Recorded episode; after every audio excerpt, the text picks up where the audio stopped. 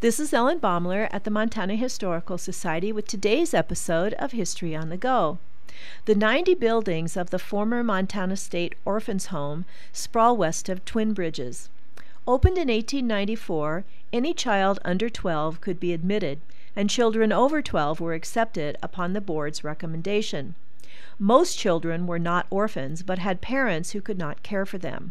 The institution peaked with 300 to 400 children during the Great Depression in the 1930s. Noel Friedman was one of them. He recalled that his father abandoned his mother and their six children. She tried to care for them, but finally, at the height of the Depression, took them to a state office, told them that she would return after work, and that the state was their babysitter. All six abandoned children went to Twin Bridges. Their mother visited once a year and eventually reclaimed the older children, but Friedman was the youngest and stayed the longest. He eventually went to live with an older brother in Seattle where he finished high school.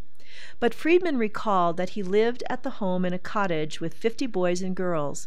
Every morning the matron inspected beds and whipped the bedwetters.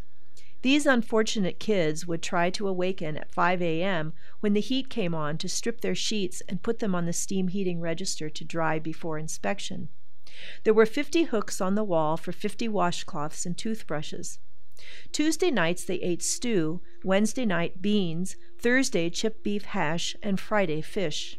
The children worked hard and learned good life skills. The home, renamed the Montana Children's Center in 1959, closed in 1979 when foster care replaced institutions. This is Ellen Baumler at the Montana Historical Society. Visit us, become a member, and show your love for Montana's heritage.